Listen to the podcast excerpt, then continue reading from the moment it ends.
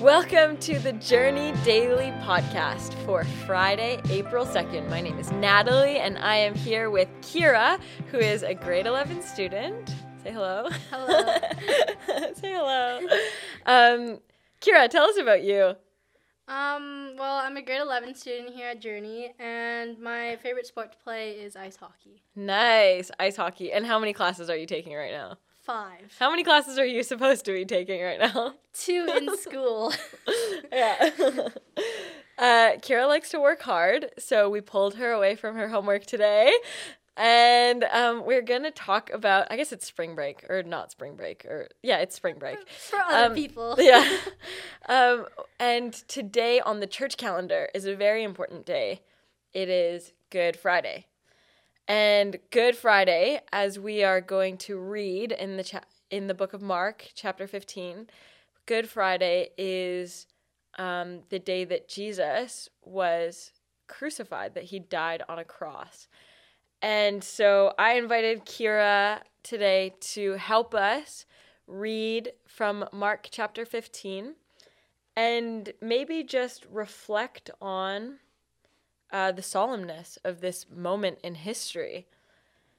And so, Kira, um, if you're ready and comfortable, we are going to read actually quite a lot. We're going to read a lot. This this day of the podcast has probably the most scripture of all the days.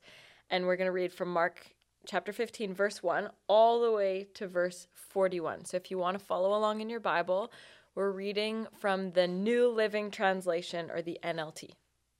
Yeah. Whenever you're ready. Um, very, very early in the morning, the leading priests, the elders, and the teachers of religious law, the entire high council, met to discuss their next step. They bound Jesus, led him away, and took him to Pilate, the Roman governor. Pilate asked Jesus, Are you the king of the Jews? Jesus replied, You have said it. Then the leading priests kept accusing him of many crimes, and Pilate asked him, Aren't you going to answer him? What about all these charges they are bringing against you? But Jesus said nothing, much to Pilate's surprise. Now has the governor's custom each year during the Passover celebration to release one prisoner. Anyone the people requested. One of the prisoners at the time was Barabbas, a revolutionary who had committed murder in an uprising. The crowd went to Pilate and asked him to release a prisoner as usual. Would you like me to release you to this king of the Jews? Pilate asked for he realized by now that the leading priests had arrested Jesus out of envy. But at this point, the leading priests stirred up the crowd to determine to, de- to demand the release of Barabbas instead of Jesus. Pilate asked them, "Then what should I do with this man you call the king of the Jews?" They shouted back, "Crucify him!" Why? Pilate demanded. What crime has he committed? But the mob roared even louder, "Crucify him!" So, to pacify the crowd, Pilate released Barabbas to them. He ordered Jesus flogged with a lead tipped whip, then turned him over to the Roman soldier to be crucified. The soldiers took Jesus into the courtyard of the governor's headquarters, called the Praetorium, and called out the entire regiment. They dressed him to a purple robe, and they wove them wove, wove thorn branches into a crown and put it on his head. Then they saluted him and taunted, Hail, King of the Jews. And they struck him on the head with the reed stick, spit on him, and dropped to their knees in mock worship. When they finally tired of mocking him, they took off the purple robe and put his own clothes on him again. Then they led him away to be crucified. Um, a passerby named Simon, who was from Cyrene, was coming in from the countryside just then and the soldiers for- forced him to carry Jesus' cross. Simon was the father of Alexander and Rufus, and they brought Jesus to a place called Gol- Golgotha. Golgotha, which means place of the skull. They offered him wine, drugged with Myrrh. myrrh. Okay. But he refused it. Then the soldiers nailed him to the cross. They divided his clothes and threw dice to decide which would get each piece who would get each piece. It was nine o'clock in the morning when they crucified him. A sign announced to the charge against him. It read, The King of the Jews. Two revolutionaries were crucified with him, one on his right and one on his left. The people passing by shouted abuse, shaking their heads in mockery. Ha! Look at you now. They yelled at him. You said you were going to destroy the temple and rebuild it in three days. Well, then, save yourself and come down from the cross. The leading priests and teachers of religious law also mocked Jesus. He saved others, they scoffed, but he can't save himself. Let this Messiah, the King of Israel, come down from the cross so we can see it and believe him. Even the men who were crucified with Jesus ridiculed him. At noon, darkness fell across the whole land until three o'clock. Then at three o'clock, Jesus called out with a loud voice, Eloi, Eloi, lama sabachthani, which means, My God, my God, why have you abandoned me? Some of the bystanders misunderstood and thought he was calling for the prophet Elijah. One of them ran and filled a sponge with sour wine, holding it up to him on a reed stick so he could drink. Wait, he said, let's see whether Elijah comes to take him down. Then Jesus uttered another loud cry and breathed, breathed his last. And the curtain in the sanctuary of the temple was torn in two from top to bottom. When the Roman officer who stood facing him saw how he died, he, ex- he exclaimed, This man truly was the Son of God. Some women were there, watching from a distance, including Mary Magdalene, Mary, the mother of James the younger and of Joseph, to Salome. They had been followers of Jesus and had carried him and cared for him while he was in Ga- Galilee. Galilee. Many other women had become with him to Jerusalem, were were also there. Man. That's crazy. Thanks for reading that much of the the chapter 15. Something that um, something that stands out to me was how um, Pilate was surprised that people that the people didn't want to release Jesus. Being it was a special time in the Jewish Jewish culture called Passover, and there's a lot of significance around the fact that Jesus died that very weekend. Um, but they in their culture they allowed for one person to be released during this time.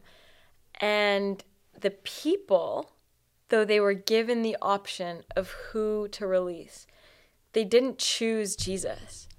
That meant that people were angry or they they believed that Jesus deserved to die. And it's crazy because the the context of the book of Mark leading up to this moment, it's like Jesus was teaching, he was performing miracles, he was gaining this amazing popularity. And then the people still decided to to kill him even though they thought he was wonderful and and Pilate says it right here. He didn't think that he deserved to die. He thought that he only got arrested because people were angry at him, you know? It's like why did why did Jesus have to die? And and really what we see later in in the story here is that he died because because that's what he had to do in order to truly usher in his kingdom and offer us freedom or ransom for the, the death that we deserved. So, this is hugely significant. But I think my hope for those listening is that in meditating upon this moment in history, we would see that in Jesus' suffering, one, he can understand our suffering. But two, he suffered in that way what we deserve to so that we don't have to. Is there anything you want to add? No, I, I think he said it all really well. All right. Well, then, why don't we pray and um, invite God to help us see this moment, this crucifixion, in a new way. would you be comfortable to pray or do you want me to pray? Uh, would you like to pray? Sure, I can pray. Jesus, thank you for going to the cross for us.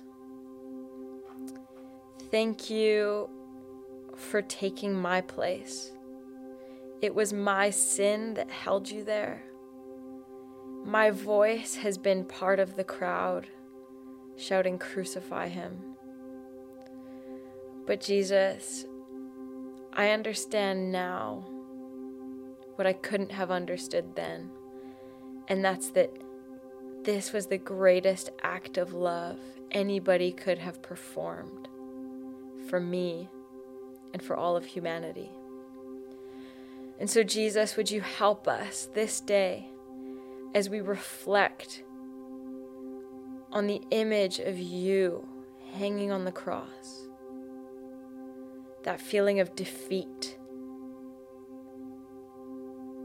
Jesus, would you would you help us to imagine you and where our imagination is failing us, Holy Spirit, we invite you help us. Help us to sit in this story and see you suffering, crying out to God, and, and breathing your last in my place. And um, yeah, we know that this isn't the end of the story, but for many people on that day, they would have felt that it was the end of the story.